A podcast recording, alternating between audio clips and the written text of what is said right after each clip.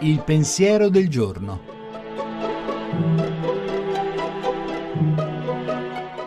In studio padre Antonio Spadaro, direttore della Civiltà Cattolica.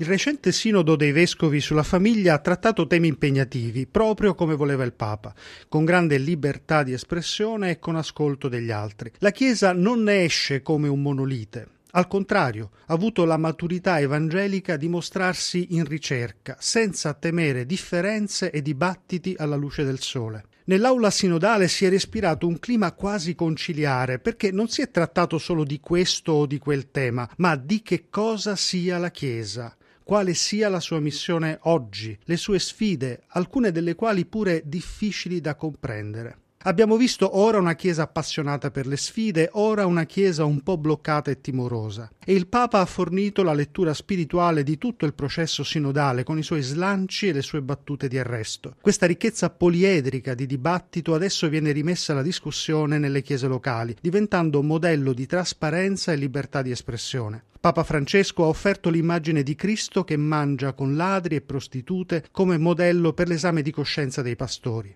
e ha ribadito che il Vangelo è pane fresco e buono, capace di nutrire la vita, che non può essere trasformato in pietra da scagliare contro i peccatori, i deboli, i malati. La trasmissione si può riascoltare e scaricare in podcast dal sito pensierodelgiorno.rai.it.